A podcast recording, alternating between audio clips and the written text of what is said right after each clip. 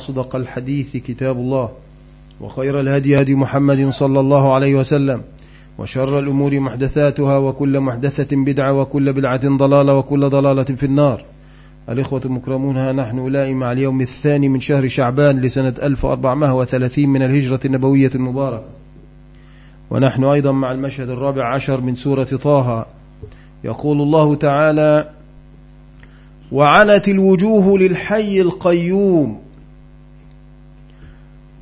وقد خاب من حمل ظلما. ومن يعمل من الصالحات وهو مؤمن فلا يخاف ظلما ولا هضما. وكذلك أنزلناه قرآنا عربيا لعلهم يتقون. وكذلك أنزلناه قرآنا عربيا وصرفنا فيه من الوعيد لعلهم يتقون أو يحدث لهم ذكرا. فتعالى الله الملك الحق. ولا تعجل بالقرآن من قبل أن يقضى إليك وحيه. وقل رب زدني علما.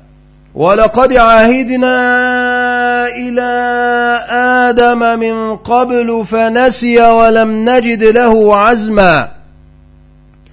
وإذ قلنا للملائكة اسجدوا لآدم فسجدوا إلا إبليس أبى.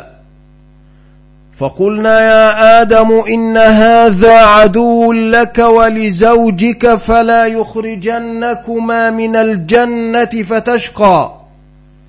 إن لك ألا تجوع فيها ولا تعرى وأنك لا تظمأ فيها ولا تضحى. فوسوس إليه الشيطان قال يا آدم هل أدلك على شجرة الخلد وملك لا يبلى؟ فأكل منها فبدت لهما سوآتهما وطفقا. وطفقا يخصفان عليهما من ورق الجنة. وعصى آدم ربه فغوى. ثم اجتباه ربه فتاب عليه وهدى. هذا هو المشهد الرابع عشر من سورة طه الذي سندندن حوله اليوم بمشيئة الله تعالى. وعنت الوجوه للحي القيوم وقد خاب من حمل ظلما.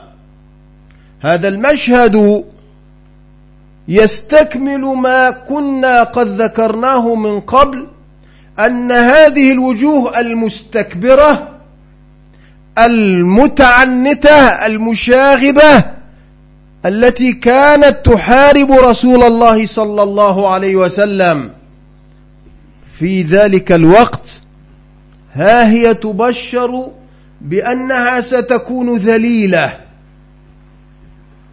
هذه الوجوه كل الوجوه سواء قلنا أن الوجوه هي وجوه الكفار أو أن المقصود بها المؤمنين أيضا. فالآية تشمل هؤلاء وهؤلاء. فكلهم يأتون يوم القيامة في انكسار. وعنت الوجوه للحي القيوم. ذلت وخضعت. لا أحد يستطيع أن يرفع رأسه ولا عينيه إلا بإذن. وقد خاب من حمل ظلما. خسر هذا الذي حمل ظلما أي حمل شركا أو أن المعاصي بأسرها بالمفهوم العام فهي ظلم. يا بني لا تشرك بالله إن الشرك لظلم عظيم. والكافرون هم الظالمون. فالشرك لأن الإنسان إذا وضع الشيء في غير موضعه فهو ظالم. فإذا عبدت غير الله فأنت ظالم. وإذا سويت بين هذه المخلوقات وبين الله فأنت ظالم. ولذلك نصح لقمان ابنه ألا يشرك بالله لأن الشرك ظلم عظيم. ولذلك كان رسول الله صلى الله عليه وسلم ينبهنا على هذه القضية إياكم والظلم فإن الظلم ظلمات يوم القيامة. الظلم بمفهومه العام وبمفهومه الخاص. سواء قلنا إن الظلم هو الشرك أو الكفر أو أن الظلم هو نوع من أنواع المعاصي. فإنه ظلمات يوم القيامة. فالذي يأتي يوم القيامة هو كليل حسير ذليل سيأتي ويحمل ظلما. يحمل هذه الآثام وهذه ستكون عليه ظلمات أيضا يوم القيامة أي أنه يتخبط. هذا الذي كان يسير وتفتح له الأبواب وتفتح له الطرقات ها هو ذا يأتي يوم القيامة وقد حمل ظلما. وقد خاب من حمل ظلما. خاب وخسر. هذه هي الصورة الخاصة بهؤلاء الكفار وهؤلاء المعاندين. أما الصورة الأخرى المقابلة ومن يعمل من الصالحات وهو مؤمن فلا يخاف ظلما ولا هضما. الذي يخاف الظلم هو الذي لم يعمل صالحا ولم يكن مؤمنا. ومن يعمل أي في الصورة المقابلة لا يخاف ظلما ولا هضما. الظلم لا يزاد في سيئاته والهضم لا ينقص من حسناته.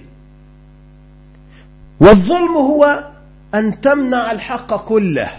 أما الهضم فهو النقص. ينقص منك. يعني أحيانا أعطيك شيئا يقول لك هضم حقي. هضمه أي أخذ منه. نقول الهضم الجهاز الهضمي الذي يهضم الأطعمة هذا الهضم هو أكل الحقوق. هذا عندما يوصف بالظلم فإنه في هذه الحالة الظلم هو الأكل الكامل. أما الهضم فهو جزء النقص فقط. لكن أحيانا إذا لم نقل الظلم وقلنا هذا هضم حقي أي أكله كله فبمعنى الظلم. لكن إذا جاء الظلم والهضم في كلمة في جملة واحدة فكل واحد له معنى. مثل ما عندما نقول الإسلام والإيمان. الإسلام إذا جاء بمفرده فهو معنى الإيمان كما في حديث جبريل. وإذا جاء مع الإيمان في نفس الموضوع قالت الأعراب آمنا. قل لم تؤمنوا ولكن قولوا أسلمنا. ولما يدخل الإيمان في قلوبكم. إذن معناها الإسلام هنا يختلف عن الإيمان. الإسلام هنا المسائل الظاهرية أما الإيمان سيكون معناه الاعتقاد الباطني اللي في الداخل في القلب. لكن الإسلام بدون إيمان لو قلنا لك أنت مؤمن إذا أنت مسلم. يعني أنت مؤمن بالظاهر وبالباطن. يعني بأركان الإسلام وبالاعتقاد وبأركان الإيمان. الأقوال والأفعال والجوارح. هذا هو. إذا كلمة الظلم وكلمة الهضم إذا جاء معا فكل كلمة لها معنى. الظلم هو أخذ بالكامل أكل الحقوق كاملا. أما الهضم فهو جزء من هذا نقصان. هذا عند الله لا لا يوجد هذا عند الله. هذا عند العبيد ممكن يعطيك بعض الحق ويأخذ منك الآخر. لكن هذا عند الله لا لا يوجد لا يخاف ظلما ولا هضما لا يؤكل حقه. فهو مطمئن هذا الموحد هذا المعتقد هذا المؤمن هذا المصدق بأنه لا يخاف ظلما ولا هضما. ثم يعقب الله على ما حدث وكذلك أنزلناه قرآنا عربيا. وصرفنا فيه من الوعيد لعلهم يتقون أو يحدث لهم ذكرى وكذلك يا محمد صلى الله عليه وسلم هذا الذي حكيناه وهذا الذي قصصناه عليك من نبأ موسى وما حدث مع قوم فرعون من صراع الجبابرة صراع الفراعين.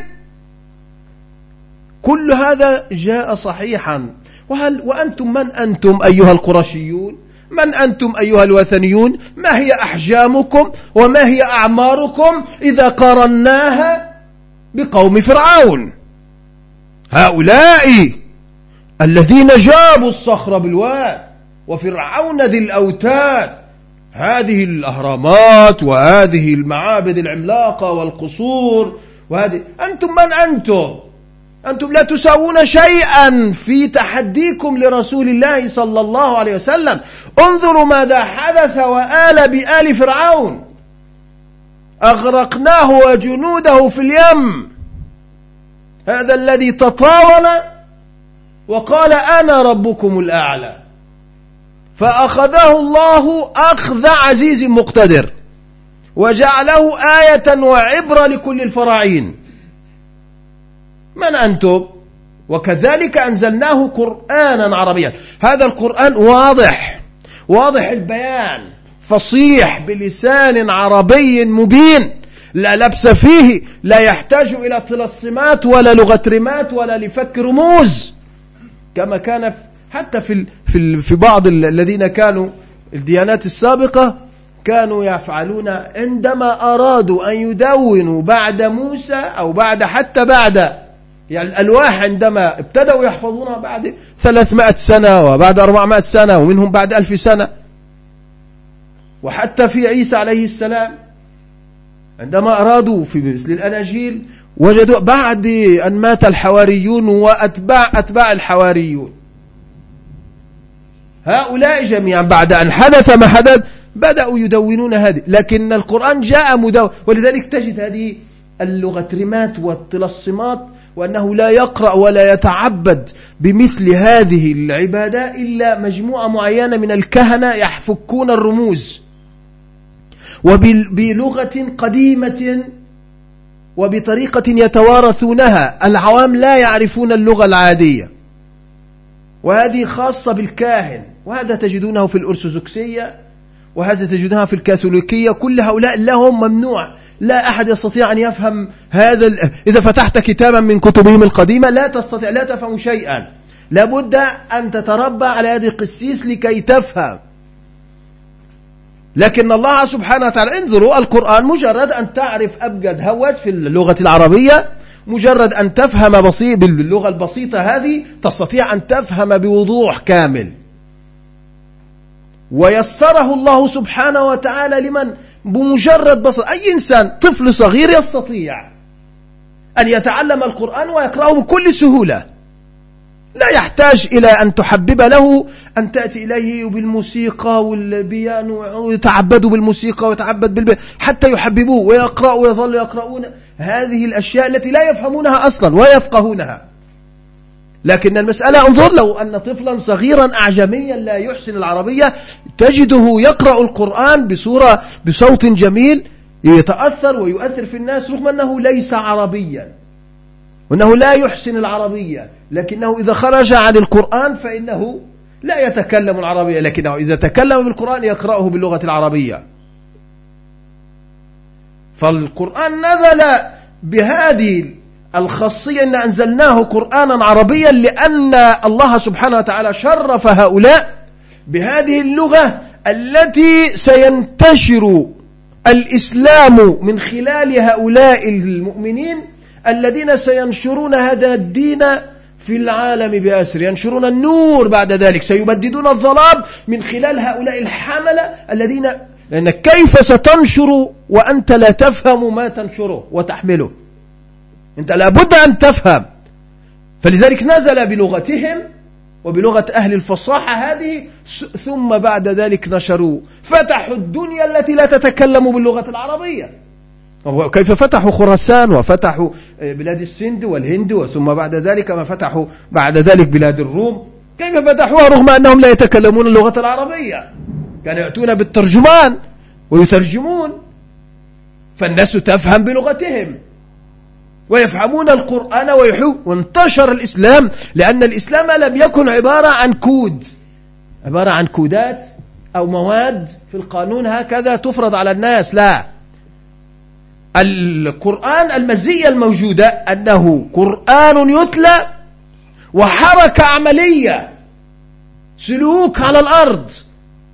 يطبق. فالناس كانت تنبهر بهؤلاء الغزاة وبهؤلاء الفاتحين لأنهم لم يعهدوا هذا الأسلوب وهذه الطريقة في التعامل مع البشر بهذه الطريقة. ولذلك كانوا يدخلون في دين الله أفواجا رغم أنهم لم يعرفوا العربية ولم يحسنوها. ولذلك تعلموا بعد ذلك لحبهم القرآن تعلموا اللغة العربية. لذلك صارت اللغة العربية لم تفرض على البلاد التي فتحوها تخيلوا. ورغم ذلك هم الذين خرجت لنا من بلاد خراسان وبلاد إلى حدود الصين. تخيلوا في تركستان الشرقية التي تكلمنا عنها من قبل هذه كانت تدرس اللغة العربية قرونا. ظلوا قرونا. وهذه البلاد المحيطة بمنطقة تركستان آسيا الوسطى وغيرها هي البلاد التي خرج منها البخاري ومسلم والسرخسي وغيرهم وأبو داود السجستاني وهؤلاء جميعا الأئمة الكبار هؤلاء حملت مشعل السنة وهذه القناديل التي أضاءت العالم هم من هذه البلاد. وكانوا يتكلمون. حتى بلاد الهند هذه والسند ما تسمى السند اللي هي الهند الآن اللي هي باكستان هذه البلاد كانت تتكلم اللغة العربية تتعلم اللغة العربية فترة طويلة جدا من الزمان. الاستعمار البريطاني هو الذي جعل الناس كانت تتكلم اللغة المحلية وتحسن اللغة العربية. لماذا؟ لأن اللغة العربية كانوا يتدينون بها. والذي يحب الشيء يتعلمه. وكانت هي لغة الوظائف الكبرى. لا يوجد معظم القضاء اللي حتى القضاء القديم كانوا يألفون بالعربي وباللغة القوم إما بالفارسي أو باللغة الأخرى المختلطة هذه اللغات المحلية. فالقرآن كان باللغة العربية نعم. والناس كانت تتعلم في الكتاتيب والناس تحب أن تتعلم اللغة العربية وكانوا يدرسونها في الدواوين وغيره ويتحدثون وتعتبر اللغة الراقية أرقى ما عندهم كان الذي يريد أن يصل ويشار إليه بالبناء الذي يتعلم اللغة العربية ويحسنها لأن هو الذي سيصل في النهاية حتى من باب حب الدين وهو الذي مميز وكيف سيتواصل مع بقية العالم الإسلامي لكن الاستعمار لما دخل الهولنديون في إندونيسيا وغيرها 300 سنة الهولنديون استعمروا إندونيسيا وهذه البلاد ثلاثة قرون. تخيل ثلاث قرون. الذين جاءوا استعمروا هؤلاء البرتغاليون عندما استعمروا أيضا استعمروا الفلبين وغيرها وهكذا ثم الأمريكان والأسبان وكل من هب ودب كل هؤلاء دخلوا هذه البلاد والإنجليز البريطانيون استعمروا الهند. شبه القارة الهندية كل هذه استعمرها مدة قرنين. 200 عام. غيروا ودمروا وبدلوا وجعلوا الناس ابتعدوا عن اللغة الأصلية اللغة العربية الأصلية التي كانوا يحسنونها. كانوا يتكلمون اللغات المحلية نعم وكانوا يتكلمون يعرفون العربية والعلماء هم أصلا كانوا يتكلمون العربية. كل المؤلفات في تلك الفترة كانت باللغة العربية. وكانوا يؤلفون رسائل بسيطة لبعض الناس في يعني لم يكن الصورة الآن صارت معكوسة. والناس لماذا؟ لأنهم لم يفرض العلماء الذين والحكام الذين دخلوا لم يفرضوا اللغة العربية كما فعل الفرنسيس أو فعل البريطانيون في بعض المستعمرات. كانوا يفرضون يغيرون هوية الناس ولغة الناس. ما فعل الإسلام هكذا؟ كل الناس كانت كانت تتقرب حتى لأنها تحب اللغة. رغم أنه لو أنه فعل ذلك فهو ممدوح أنه يعلم الناس اللغة العربية. وبالتدريج حتى يصلوا ويحسنون لأنها لغة التواصل مع القرآن.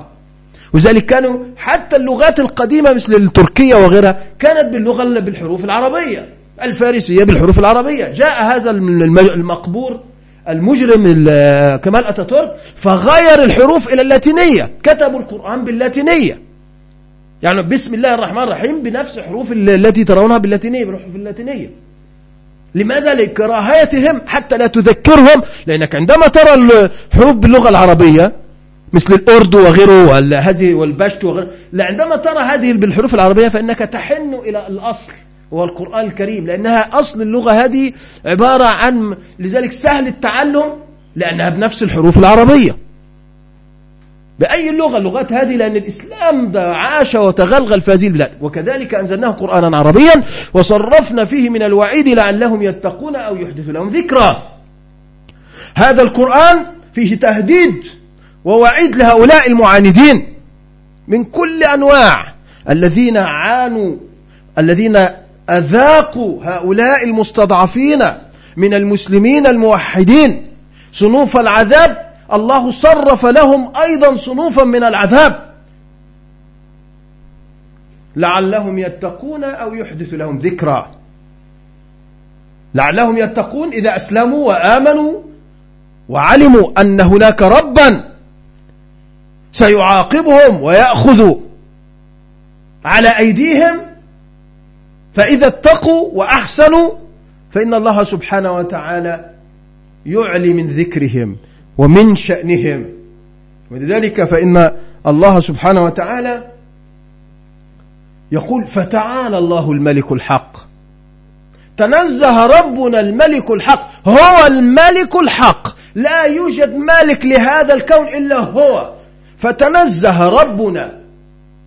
أما أنتم يا من تسمون بالملوك وبالأباطرة وأنتم لستم أهلا لهذا الملك. سيزول عنك أو تزول أنت عنه. ما هو الملك هذا إيش هذا الملك؟ سيزول عنك إما بانقلاب إما بمجاعة إما بفيضان بزلزال بثورة. دولة تغير عليك تدمر لك الدولة الأخرى تحتلك أو تزول أنت بالموت أو بانقلاب بميراث بأي شيء. إذا إذا ملك لا يبقى. أما الذي يستحق التنزيه هو الله سبحانه وتعالى الملك الحق. ولذلك كان رسول الله صلى الله عليه وسلم عندما ينزل آه، إليه الوحي عن طريق جبريل كان سيدنا جبريل يعلم الرسول صلى الله عليه وسلم ويقرأ عليه القرآن. فكان رسول الله يجد شدة في التعامل مع الوحي في تلك الفترة الأولى. فكان يريد أن يحفظ كل شيء لحرصه على الحفظ. كان يفعل ماذا؟ كان جبريل يقرأ الآية فيحرك شفتيه ويقرأ معه.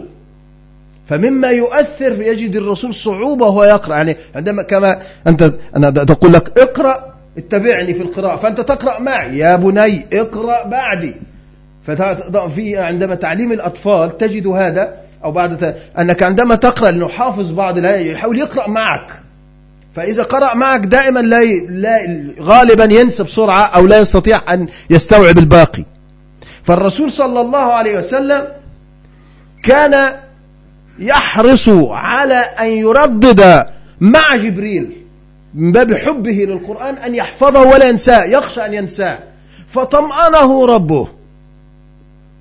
وقال له ولا تعجل بالقرآن من قبل أن يقضى إليك وحيه.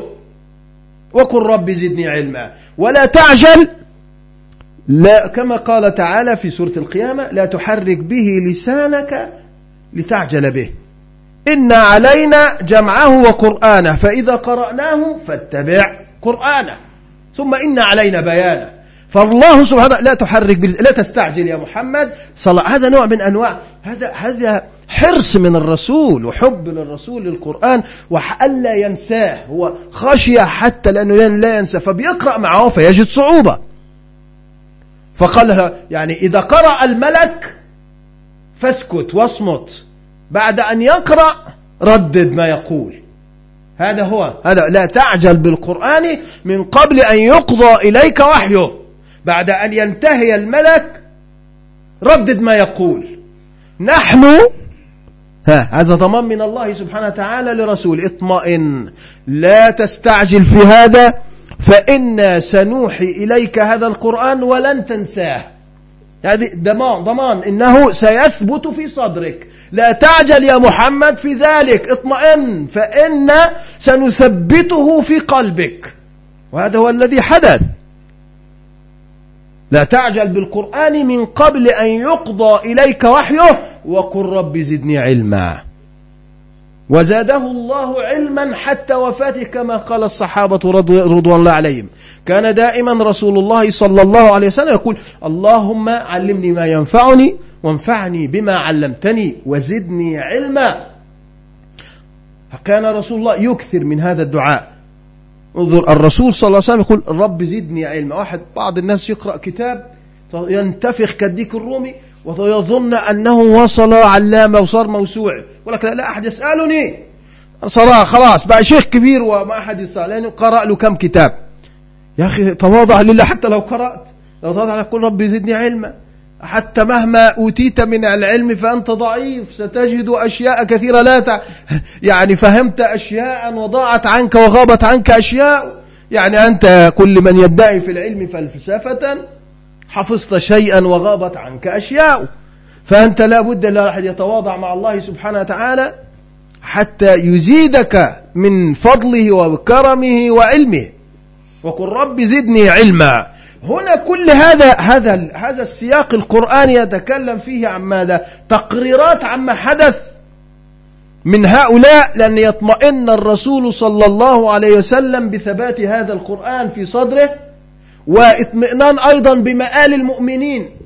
لا تنسوا أن سورة طه كما نقول لكم إنها مكية في فترة اضطهاد يعني معنى ذلك هذه بشارات. اطمئن تريث. النصر قادم لا محالة. هذا القرآن كلام الله سينتصر وسينتشر وأصحابك هم الأغلبون. اطمئن يا محمد. كل هذه دلالات وبشارات لأن عندما القرآن يتكلم بمثل هذه لا تعجل. يعني معناه هو في مرحلة استضعاء الإنسان يعجل لأنه خايف أن أن يجرى له شيء يحدث له مكروه أنه يريد أن يبلغ عن ربه أنه يريد أن يحفظ. لكن الله يقول اطمئن. رغم أنه في مرحلة اضطهاد لأن هذه تربية خاصة وعناية خاصة من الله لرسوله صلى الله عليه وسلم. المسألة ليست مسألة تأسيس جيل تأسيس دين. هذا الدين وهذا هؤلاء الذين سيحملونه لابد أن يكونوا بهذه القوة. ذلك ينتقل انظر إلى المقابلة الجميلة. قال له لا تعجل بالقرآن من قبل أن يقضى إليك وحيه. ثم يقول الله سبحانه وتعالى ولقد عهدنا إلى آدم من قبل فنسي ولم نجد له عزما. جاء النسيان هنا مع النسيان هنا. أنت تريد ألا تنسى. آه أنت نذكرك بما حدث لأبيك آدم. وهذه قضية من قبل أراد الله سبحانه وتعالى أن يسلي بها نبيه محمدا صلى الله عليه وسلم في هذه القضية يذكره بقصة آدم على سبيل انظر اختار هذا المقطع الخاص بقضية العهد والنسيان. أنت تريد ألا تنسى وأبوك قد نسي. ولقد عهدنا إلى آدم من قبل فنسي ولم نجد له عزما.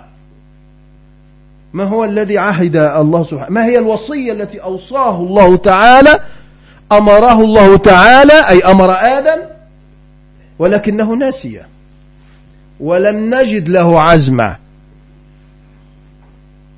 إذا النسيان هذا في طابع بني آدم من الأب أصلا المشكلة أتت من الأب. الذي نسي العهد. ما هو العهد؟ العهد الذي نساه آدم هو الأمر بألا يأكل من الشجرة. ويا آدم اسكن أنت وزوجك الجنة فكلا من حيث شئتما ولا تقربا هذه الشجرة فتكونا من الظالمين. هذا هو العهد. خليك في الجنة. هذه الخيرات. فهذا هو العهد. ألا كل ما شئت من الثمار الجنة. كل من كل هذه الخيرات إلا شجرة واحدة. نوع من الشجر أو شجرة واحدة. هذه لا تقربها لا تأكل من هذه الشجرة. فتكون من الظالمين. يعني أنت وزوجك حواء تكون من الظالمين. أمر. خلاص اختبارها هذا من الله سبحانه وتعالى. إذا هذه الوصية هذا هو العهد. ولكن آدم عليه السلام نسي. ولم نجد له عزما أي لم نجد له صبرا على تحمل هذه الوصية. نسي الوصية. فكانت العقوبة ثم كانت التوبة ثم كان هذا ما حدث. إذا أصل القضية أنه نسي الأمر. والنسيان هنا سنتكلم عنه إن شاء الله في المشهد القادم الجمعة القادمة في موضوع آخر عن موضوع النسيان خاص بنسيان القرآن وغير ذلك والحكم الشرعي فيه لكن النسيان هنا قد يكون بمعنى الترك. يعني نسي يعني ترك. نسوا الله فنسيهم. يعني تركوا فتركهم الله. قد يكون الترك بمعنى العمد. يعني تعمل الشيء واسمه نسيان. في حكم كأنك لم تتذكر الشيء رغم أنك تفعله. فهذا معناه هو اسمه نسيان ولكنك تارك تعاقب عليه. أو النسيان بمعنى ضد الذكر أنك تتذكر الشيء. هذا النسيان قديما قبل هذه الأمة المحمدية كان الناس يؤاخذون عليه يعاقبهم الله عليه. فخفف الله عن هذه الأمة ولذلك نحن ندعو في القرآن ربنا لا تؤاخذنا إن نسينا أو أخطأنا. ربنا ولا تحمل علينا إصرا كما حملته على الذين من قبلنا. ربنا لا تؤاخذنا إن نسينا أو أخطأنا معناها أي أنها معنى هذا هذا خاص بهذه الأمة تشريف لهذه الأمة. نعمة منحة من الله أنه لا يعاقبكم على النسيان. كما كان يفعل مع الأمم السابقة. كان يؤاخذها بالنسيان. ولذلك الرسول هذا في الحديث المجموع طرق صحيحة.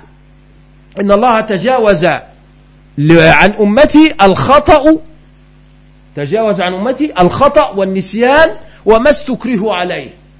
يعني الخطأ والنسيان والإكراه اللي هو الاستكراه عليه هذا كان قديما في الأمم السابقة يؤاخذون عليه. أما في هذه الأمة فهو مرفوع إثمه. يعني حتى لو هو في سورة الخطأ أو في سورة الإكراه أو في سورة النسيان فهو مرفوع الإثم.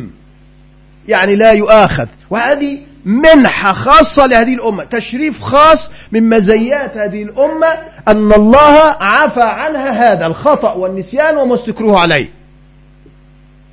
ولذلك عندما قال بعض العلماء لأن هذا النسيان عند آدم كان يؤاخذ عليه في الأمم السابقة. أما هنا فهي منحة من الله لأننا آخر الأمم هدية من الله لذلك لم نؤاخذ عليه. فآدم نسي. فإذا أخذناها من النسيان بمعنى الترك فهو ترك هذه بسبب وسوسة الشيطان أو أنه نسي بمعنى الذكر يعني نسي الذكر بسبب وسوسة الشيطان. يعني نسي الوصية. والدليل على ذلك القرآن يصور لنا هذا الذي حدث. ولقد عهدنا إلى آدم من قبل فنسي ولم نجد له عزما. وإذ قلنا للملائكة اسجدوا لآدم فسجدوا إلا إبليس أبى. فقلنا يا آدم إن هذا عدو لك ولزوجك فلا يخرجنكما من الجنة فتشقى إذا هذا هو التصور القضية كالآتي أن الله سبحانه وتعالى حذرهما من هذا العدو لماذا؟ لماذا هو عدو؟ لأنه من أصل هو معترض على هذا البشر هو اعترض عليك قبل أن تخلق. وإذ قال ربك للملائكة إني خالق بشرا من طين. فإذا سويته ونفخت فيه من روحي فقعوا له ساجدين. فسجد الملائكة كلهم أجمعون إلا إبليس استكبر وكان من الكافرين. سين! قال يا إبليس ما منعك أن تسجد لما خلقت بيدي؟ أستكبرت أم كنت من العالين؟ جيم. إبليس. ماذا أجاب إبليس؟ قال أنا خير منه. خلقتني من نار وخلقته من طين. هي هي إذن الموضوع أنه يعتز بجنسه. أول من اعتز بجنسه واغتر بجنسه هو إبليس. وأول من قاس هو إبليس. حتى الذين يردون على ابن حزم في القياس قالوا هو أهو في قياس هو ويقول له خلقتني من نار وخلقته من طين بما أن إذن إذن أنا أفضل منه. إن النار خفيفة والطين ثقيلة إذن أنا أخف وأحسن. خلقتني من نار وخلقته من طين. وهناك يقول له خلقته من صلصال من حمأ مسنون. أرأيتك هذا الذي كرمت عليه يعني إذا معترض مع... هي القصة معترض على ليس القضية قضية أنه موضوع أنه آدم القصة من أن الله سبحانه وتعالى خلقت بيدي. يعني مجرد أمري أنني حتى مهما كان هذا الشيء صغيرا فمجرد أمري فقط يجب أن تسمع تسمع وتطيع وتذعن. إذا القضية عند الله سبحانه وتعالى عندما يأتيك بآية وأنت تستخف بهذه الآية تقول هذه صغيرة أو هذا الأمر صغيرا لا أعمل أو, أو, أو شيء لا. هذه كبيرة وجريمة كبيرة في حق الله سبحانه وتعالى. لماذا؟ لأنك معترض على الخالق. على انظر إلى الآمر. أنت تعترض على الآمر. تقول له يا رب هذا أمر صغير. كيف أنا أطبقه؟ نفس اعتراضات إبليس. يعني عندما يأتي القرآن بنصوص واضحة والناس لا تطبقها. يقول لك ليش؟ هو أصل المشاكل في العالم. لا نستطيع أن نطبق هذه الأحكام. الدنيا ستحاربنا. وكأن الله سبحانه وتعالى غفل عن ذلك أو يغفل عن هذه الحكم ويعرف أنه سيخلق عبادا في آخر الزمان. وهؤلاء سيتعرضون لحالة مثل حالتنا وأن القرآن لا يصلح في ذلك الوقت. آه، تعالى الله عما يقولون علوا كبيرا. إذا أنت تعترض على الآمر كما فعل إبليس. إذا إبليس هو قائدك في هذه الحالة. الذي يطبق القرآن ويطبق الأوامر والنواهي القرآنية فإن إمامه الرسول صلى الله عليه وسلم. رسل الله الكرام هم أئمتنا وأئمة الهدى. أما الذي يعصى الله سبحانه وتعالى وقرآنه فإن إمامه إبليس. قال أنا خير منه. خلقتني من نار وخلقته من طين. قال فاخرج منها فإنك رجيم. وإن عليك لعنتي إلى يوم الدين. انظر إلى إبليس. ماذا يريد؟ وهذا استدراج من الله له أيضا. لا تحسبونه أعطاه وأجاب شوف ما شاء الله إبليس سأل الله ربنا أجابه. يقول لك ما شاء الله إبليس مستجاب الدعوة. قال ربي فأنظرني إلى يوم يبعثون. قال فإنك من أنظر. ها أجابوا ها. إذا معناها لا تظن أن ربنا سبحانه وتعالى عندما واحد كافر يقول لك يا ربي أعطيني الملك وأعطيني قصورا وخليني أستولي على البلاد في مشارق الأرض وغيرها أن الله سبحانه وتعالى قد استجاب له. هو استدراج. سنستدرجهم من حيث لا يشعرون وأملي لهم إن كيدي متين. أحيانا الاستجابة للمال والقوة والصحة أحيانا يكون فتنة دمار لك. لا تظن ان هذه يقول لك وأنت المؤمن المخبت لله الذي تسجد تقعد تدعي ليل نهار جالس تدعي ليل نهار ولا يستجاب لك أن.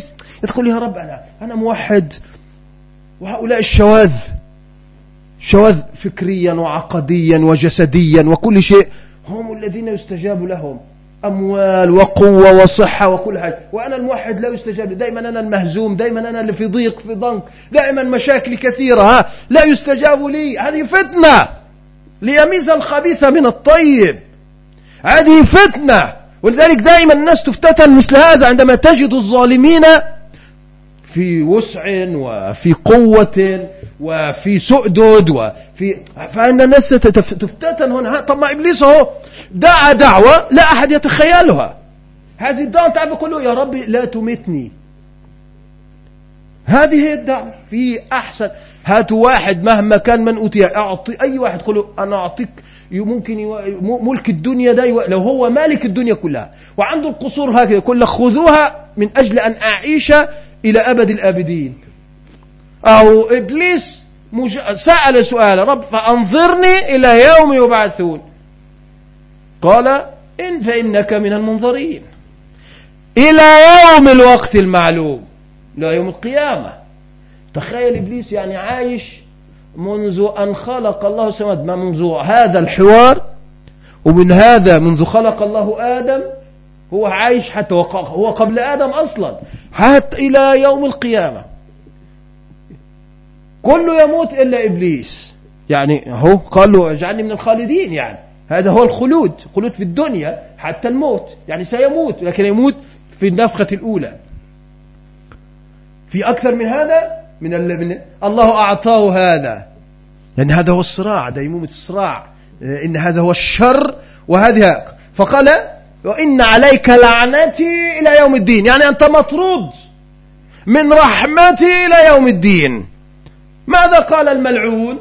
قال فبعزتك يقسم بربه فبعزتك لأغوينهم أجمعين. ما في واحد سيفلت مني ولكنه لا أعلم أن المسألة ليست بيده. استدرك استدرك كلامه وقال إلا عبادك منهم المخلصين. إلا هؤلاء لا طاقة لي عليهم هؤلاء الذين يعتصمون بك ويجأرون إليك ويلجؤون إليك فإنه لا أستطيع أن أخلص إليهم. هؤلاء مستثنون. إلا عبادك منهم المخلصين ثم يقول الله له. بعد ذلك قال الحق والحق أقول. قال الحق والحق أقول. لأملأن جهنم منك. وممن تبعك منهم أجمعين. هذا هو. خلاصة. طيب أنا أعطيتك هذه الفرصة وكل الذين يتبعون سأملأها منك ومن ذريتك يعني وممن تبعك منهم أجمعين. ها يعني أنت تتحدى خذ هذا. هذا مصيركم جميعا. هذا هو هذا هو الإبليس العدو الذي حذر الله آدم أبانا آدم منه الذي فعل ذلك وأبى أن يسجد لآدم لأن الله أمره أن يسجد تشريفا لما خلقه الله بيديه ولكنه أبى واستكبر. وكان انظر حكم عليه وكان من الكافرين. هو في حكم هو عند الله من الكافرين ولكن أعطاه الله سبحانه وتعالى هذه الفرصة الخلود إلى يوم القيامة. ليكون فتنة للناس. أقول قولي هذا وأستغفر الله لي ولكم.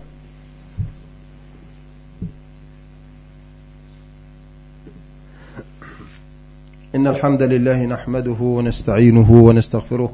نثنى عليه الخير كله نشكره لا نكفر ونخلع ونترك ما يفجره. اللهم إياك نعبد ولك نصلي ونجد إليك نسعى ونحفد نرجو رحمتك ونخشى عذابك. إن عذابك الجد بالكفر ملحق. وأشهد أن لا إله إلا الله وحده لا شريك له. وأشهد أن محمدا عبده ورسوله. وبعد. إذا ولقد عهدنا إلى آدم من قبل فنسي ولم نجد له عزما وإذ قلنا للملائكة اسجدوا لآدم فسجدوا إلا إبليس أبى. فقلنا يا آدم إن هذا عدو لك ولزوجك فلا يخرجنكما من الجنة فتشقى. إن لك ألا تجوع فيها ولا تعرى وأنك لا تظمأ فيها ولا تضحى. هذه الجنة يا آدم أنت تعلم هذه الجنة لا يوجد فيها عراء ولا يوجد فيها جوع ولا عطش فيها راحة ولا يوجد فيها شقاء لا تعب ولا أي شيء لأنك إذا خرجت من الجنة ستحتاج إلى الوظيفة وظيفة الإنسان في الأكل والطعام وغير ذلك. ها لكي تأكل خبزا ما دعسك أن تفعل؟ لابد أن تحرث الأرض ثم تأتي بالبذور فتبذر ثم تحصد ثم تطحن ثم تعجن ثم تجد وتخلط والنار وهكذا. شقاء لأجل أن تجد فقط الخبز التي تطعمك. إذا هذا كان متوفرا لك في الجنة بدون كلفة. لا يوجد تكاليف ولا مشاق مرتاح. عايز من أجل يا رب أشتهي حلوى. يأتي الحلوى. يأتي أشتهي الطير المشوى يأتي الطير المشوى يأتيك كل ما لا. آه، أذن سمعت ولا خطر على قلب بشر ولا عين رأت. كل هذا كان يراه ويعيشه آدم. لكن الحقود الملعون أراد أن يحرمه من هذه المزية. ولذلك انظروا إلى الحوار هذا حوار هنا في سورة طه كان يعني إجماليا. هناك تفاصيل هناك على الذي حدث. عندما يقول الله تعالى يا آدم اسكن أنت وزوجك الجنة فكلا من حيث شئتما ولا تقربا هذه الشجرة فتكونا من الظالمين. ماذا حدث؟ فوسوس لهما الشيطان ليبدي لهما ما وري عنهما من سوآتهما وقال انظر الشيطان يعظ وقال ما نهاكما ربكما عن هذه الشجرة إلا أن تكونا ملكين أو تكونا من الخالدين. الملعون يأتي بحيلة أنتم تعلمون. لماذا أنتم لا تعرفون؟ يعني يوسوس إليهم. يعني أنتم لا تعرفون لماذا حرمتم من هذه الشجرة. لا تقرب هذه الشجرة. تتعرفون لماذا؟ لأنك لو أكلت من هذه الشجرة إما أن تكون ملك مثل الملائكة هذه أو ولا وهؤلاء الملائكة لهم مزيات أفضل من مزياتك أو تكون من الخالدين لا تموتون. يدخل على الشيء الذي تميل إليه فطرة الناس. فطرة البشر بالطبيعة التي خلقها الله في آدم. طبعا قد يكون قائل كيف هذا والله سبحانه وتعالى؟ قال فاخرج منها مذءوما مدحورا. طرداه من الجنة. كيف دخل الجنة؟ وآدم في تلك الفترة كان في الجنة. وحنا نقول الله يقول فوسوس لهما الشيطان. هناك في طه فوسوس إليه الشيطان. فوسوس إليه وهنا لهما إذا وهي إليه هنا لآدم وهنا لهما أي لآدم وحواء. فوسوس يعني الصوت الخفي. الوسواس؟ أو الوسواس الصوت الخفي عندما يعني تكلم واحد بصوت خفي هذا هو الوسواس. توسوس. قال العلماء كلاما طبعا لا دا كل لك ودخل في الحية والحية راحت داخله الجنة والملائكة يعني كانوا نايمين والحراسة كانت خدتش بالها ودخل يعني إسرائيليات كلها وخزعبلات طبعا لا نصدقها. قالوا دخل في الحية والحية راحت داخله الجنة. عندهم تطروها عند في الكتب عند أهل الكتاب الكتب المحرفة هذه يذكرون قصة الحية وأنه إبليس دخل في الحية من أجل أنه محروم أنه يدخل فدخلها عن طريق الحية. والملائكة نايمة يعني لا لا يعرفون شيء. هم الذين لا يعصون الله ما أمرهم ويفعلون ما يأمرون ويدخلوا ويغفلهم يعني. فهذا كلام باطل ولا يجوز الحديث عنه أصلا هي المسألة الوسواس هو ما الذي يمنع إن أنه كان خارج الجنة وأنه اقترب من أبوابها ووسوس؟ يعني ما الذي يمنع هذا عقلا حتى؟ يعني أنه جاء قريب من مكان فيه آدم فوسوس وتكلم بحديث بصوت إلى آدم ففهمه آدم.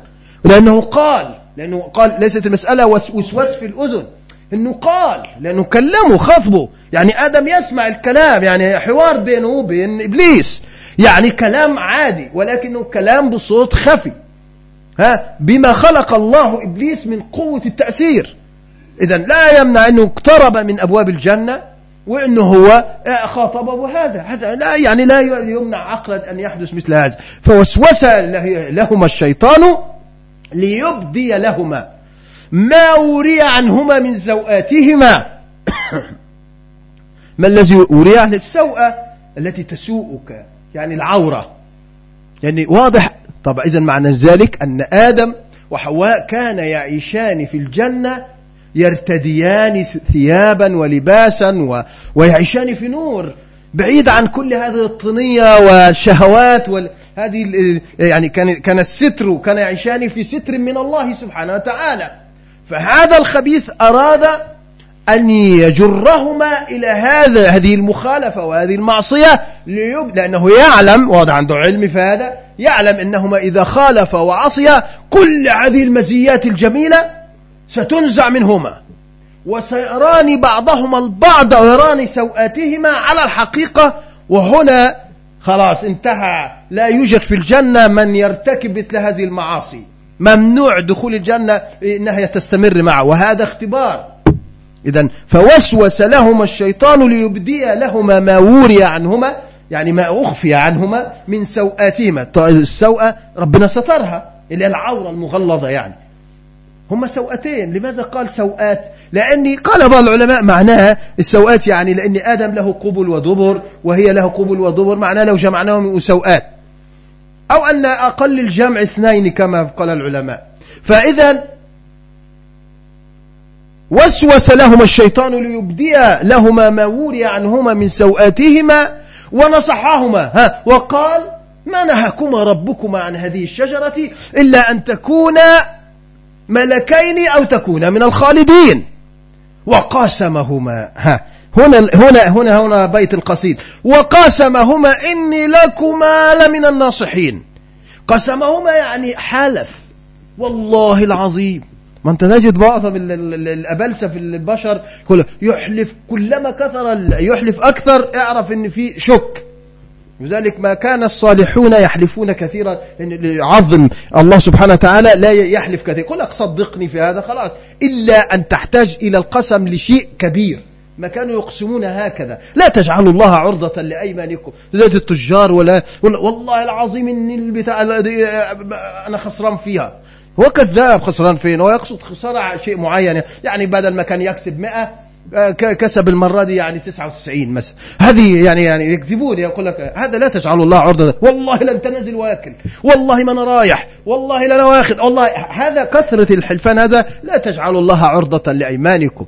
فهو قاسمهما إني لكما لمن الناصحين. آدم رجل بريء وفطرته سليمة ولم يأتي شيء صدق إبليس ولأنه لم يكن يتخيل أن أحدا يحلف بالله وبهذه الغلظة وأن يكون يكذب.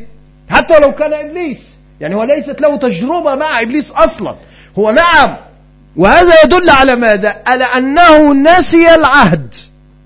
واضح من كثرة حلفان إبليس نسي العهد الوصية التي قال لهم إني يعني لا تقرب هذه الشجرة. نسي لأن إبليس قاسمهما حلف بالله. والله يا آدم أنت أنا صديق ده أنا مولود قبلكم ده أنا مخ... يعني أنتم تعرفون أنا هغشكم. وقاسمهما والله والله والله ورب الأرباب ورب العزة إني لكم لمن الناصحين. أنا لا أريد منكم ناقة ولا جمل لا أريد شيئا. فإني وقاسمهما إني لكما لمن الناصحين. فدلهما بغرور دلهما بغرور. يعني خدعهما غشاهما. بهذا هذا نوع الاستدراج منه. آه فتأثر آدم ونسي العهد. فلأنه آه, آه قال إنها طب إيه ما المانع؟ وأنت حب الإنسان. هذه ولذلك ده عندنا دائما تقول له يا أخي لا تذهب إلى هذا ستلقى حتفا. هذه جربنا هذا الموضع. فيه فساد فيه ضرر. لا تذهب إلى الأماكن الخطيرة. لا تذهب إلى الأماكن هذه الصور لا تدخل الإنترنت في هذه الصور الفاضحة هذه المواقع السيئة. يقول لك جرب ها؟ ندخل نعمل يعني إن من لا يمنع لعل وعسى. أشوف ماذا يفعلون؟ لعلي أكتسب خبرة. تكتسب خبرة تكتسب فساد وأثاما. يعني ستنزل في الواحد يقول لك لا من باب الفضول حب الفضول. فآدم عليه السلام فعل وصدق هذا اللعين وقال لو نسي العهد الذي الذي أوصاه به ربه فأكل من الشجرة ذاق الشجرة فلما ذاق الشجرة مجرد ذاق أكل هكذا ذاق الشجرة خلع الله عنهما هذا الستر. هذه أول شيء. فلما ذاق الشجرة بدت لهما سوآتهما. إذا سقط الثوب. سقط الستر.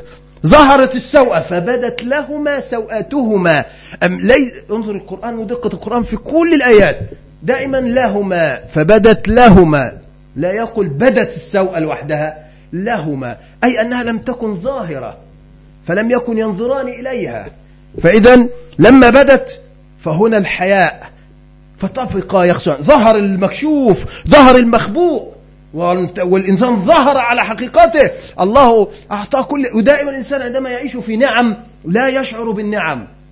ولا دائما يطلب أشياء أخرى. سبحان الله فإذا سلبه الله النعمة يحن إلى النعمة التي قال يقول لك آه سبحان الله ولذلك تجد الإنسان دائما الله يعطي له أشياء كثيرة. وإن تعدوا نعمة الله لا تحصوها. والإنسان يتمرد على النعمة وكما فعل بنو إسرائيل. عندما كان نزلنا عليهم المن والسلوى. في أكثر من كده يأكل طائر السمان والعسل والحاجات التي يتخلوا قالوا إيه نزلوا إلى الطين. عسلها وبصلها وفومها قاعدين البصل وفحلين وكل يعني والعدس وكل يعني تخيل واحد يترك الحمام والفراخ والدجاج وحتى الجميلة والعسل الجميل يقول لك أنا عايز فحلين بصل وأكل عسل وأكل التوم وال... يا أخ... هذا هو. يعني يستبدلون الذي هو أدنى بالذي هو خير. أنا أريد فحل بصل بدل الحمامة. تخيل لما تاكل فرخة جميلة بطة وزة تقول أنا عايز فحل بصل. أريد بصلايا أريد عدس. تخيل تقول له عدس تقول لك يا عم ده ربك. ودي بتنزل لهم من السماء سهلة هكذا. وهذا في زمن التيه. ورغم ذلك سألوا ربهم يست... فاستبدلوا الذي أدنى بالذي هو خير. إنسان دائما فتسلب منه النعمة. ويحرم منها كما حدث في آدم عليه السلام. ولذلك سلبه الله ذلك فلما ذاق الشجرة بدت لهما سوآتهما وطفقا يخصفان عليهما من ورق الجنة. من الحياء. ماذا حدث؟ صار يزعان على ورق الجنة يخصفان مثل مثل يرقعان هكذا. يقطعان الأوراق ويلزقانها يلصقانها في مكان العورة. يستران أنفسهما حياء. وهنا وهما في هذه الحيرة ناداهما ربهما. وناداهما ربهما ألم أنهكما عن تلكما الشجرة وأقل لكما إن الشيطان لكما عدو مبين؟ يا آدم يا حواء ألم أنهكما؟ ألم أحذركما من قبل؟ وأقل لكما إن هذا الشيطان عدو لكم. يعني واحد يسمع كلام عدوه واحد يتبع عدوه ولذلك حاجة غريبة ولذلك تجد الناس الذين يفطرون في نهار رمضان أو الذين لا يصلون أو يشركون يتبعون عدوهم وعدو أبيهم. يعني لو كان لك ولاء وحنين لأبيك والله لأنك تقول والله يعني كما قال الشاعر قديما عندما يقول لا يسألون أخاهم حين يندبهم في النائبات على ما قال برهان شوف الولاء وصل ليش؟ بيتبعوه في في الباطل والحق. لا يسألون يعني واحد غضب مجرد أنه غضب مئة ألف يثورون لغضبه ولا يعرفون لماذا غضب. هذا في الباطل حتى حق باطل. فما بالك؟ هذا أبوكم نبي من أنبياء الله آدم. هذه الوصية تجد الناس تتبع. الذي أخرج أبويكم من الجنة يتبعونه. ويتبعون الذي يريد بهم شرا. ولا تتبعوا خطوات الشيطان. ورغم ذلك نتبع نحن خطوات الشيطان. يعني شيء غريب. الله يقول شيئا والناس تتبع العكس تماما. يعني هذا عناد. هذه إبليسية موجودة في البشر الآن للأسف الشديد تلبست بهم. منذ أن خلق الله آدم وإبليس حتى إلى قيام الساعة. ماذا حدث لأبوينا؟ لآدم وحواء. انظر لأن الله سبحانه وتعالى خلق فيهم هذه الرقة أيضا وعلم أنهما تعرض لهذا التغرير وهذا التضليل وهذه الوسوسة. ألهمهما. ماذا قال؟ قال ربنا مجرد لما ناداهما ربهما في الجنة كل ذلك لم يخرج من الجنة. لما ناداهما ربهما قال ربنا ظلمنا أنفسنا وإن لم تغفر لنا وترحمنا لنكونن من الخاسرين. هذا هذا تعليم لنا. شوف أبونا ماذا فعل؟ أمنا ماذا فعلت؟ مجرد أن عاتبهم وعلموا بالمعصية أنهما اقترف المعصية رغم أنهما تعرضا لحمل التغرير من الشيطان. وأن الشيطان دلهما بغرور وأن الشيطان أقسم بالله وحلف لهما وما كان آدم عليه السلام ما كان آدم يظن أن أحدا يحلف بالله كاذبا. ما في تجربة سابقة هو أول البشر أصلا. فين أين هي التجربة الذي يعلم أن إبليس يكذب عليه؟ ورغم ذلك فإن الله سبحانه وتعالى بين له أنه عصى لأنه قال وعصى آدم ربه فغوى. ضل الطريق وغير واتبع طريقا غير طريق الصواب ورغم ذلك من الله عليه بعد أن قال ذلك. قال ربنا ظلمنا أنفسنا. أول شيء أنك ظلمت نفسك. الأمارة بالسوء تريد الخلد؟ تريد الملك؟ طب ما أنت خرجت الله كان معيشك في الجنة بدون تكليف وهو ألا تجوع فيها ولا تعر وأنك لا تظمأ فيها ولا تضحى. ورغم ذلك سمعت للوهم الذي ضحك عليك وقال لك إنك هذه شجرة الخلد. كما يفعل الناس في زماننا. عندما تقول هذه شجرة الخلد. يضحك عليك يقول لك هذه شجرة الخلد. قل يا عم هذا وهم. من خلد إيش؟ لن تعيش في الدنيا إلا ما كتبه الله لك. ستموت كل نفس ذائقة الموت. يقول لك اتبع القرآن. القرآن هذا هو مفتاح الجنة الذي دخلك الجنة. يقول لك لا أنا هتبع هذا الذي شعر عندما أتبع القوانين الغربية سأرتاح. أتكسب كثيرا وأكون غنيا. عندما أدخل في دين هؤلاء الطواغيت فأنني سأكون في أمان في حراسات. أنا محمد باشا وعلي بيه ومحمود فلان. هؤلاء أقاربي من ضباط وأمن دولة كلما تقربت إلى هؤلاء الطواغيت فإنهم سيحمونني. عندما أنزل من المطار أنزل أسافر أنا بتصل بواحد قريبي في الأمن. هذا قريب. ألو أنا نازل. الناس تشعر بالانتشاء لأنه غليق قريب. سيحميه في المطار. أو واحد سيدخله عند هناك كله يسهل. وبقية العباد آه هذا نفس قريب وهذا الطاغوت.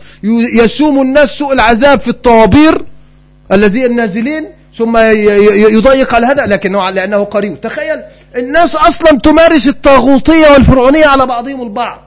لأنه يلجأ إلى هذا ويظن أن هذا هو الخلد.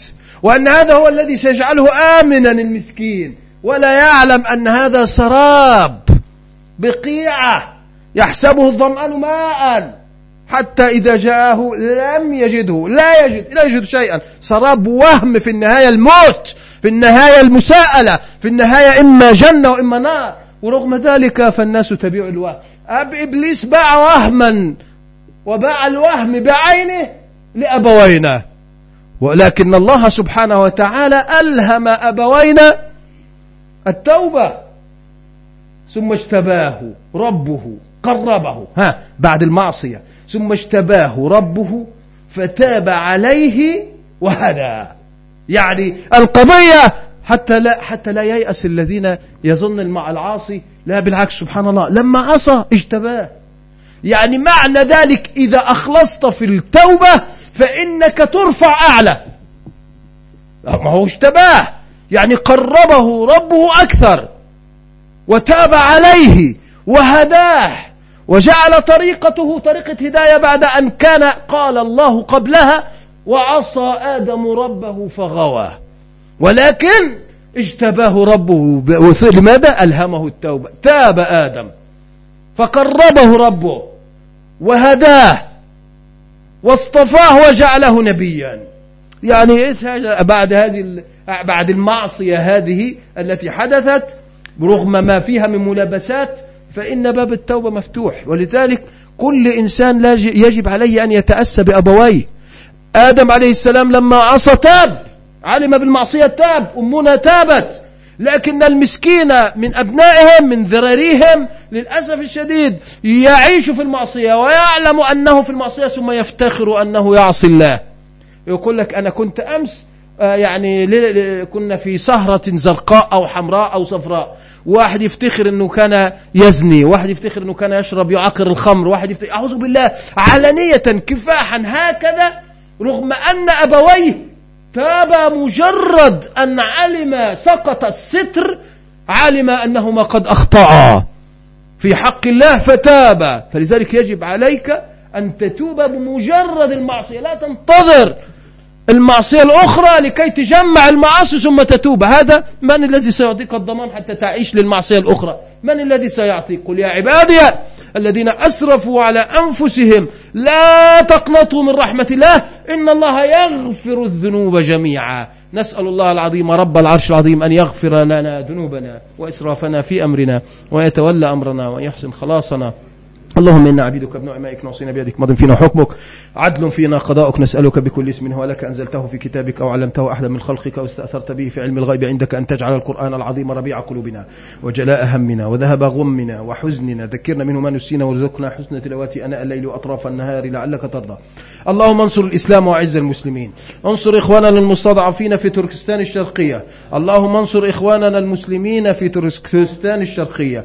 اللهم انصر إخواننا المستضعفين في الشيشان. shed. وفي أفغانستان وفي كشمير وفي تايلاند وفي العراق وفي فلسطين وفي الصومال وفي كل مكان يذكر فيه اسمك يا رب العالمين. اللهم من أرادنا والإسلام والمسلمين بسوء فاقصم ظهره يا رب العالمين. أرنا فيهم عجائب قدرتك فإنهم لا يعجزونك. اللهم فرش كرب إخواننا المكروبين في كل مكان. فك أسرهم تولى أمرهم أحسن خلاصهم ردهم إلى أهليهم وديارهم ردا جميلا طيبا يا رب العالمين. اللهم أمين اللهم أمين وأقم الصلاة.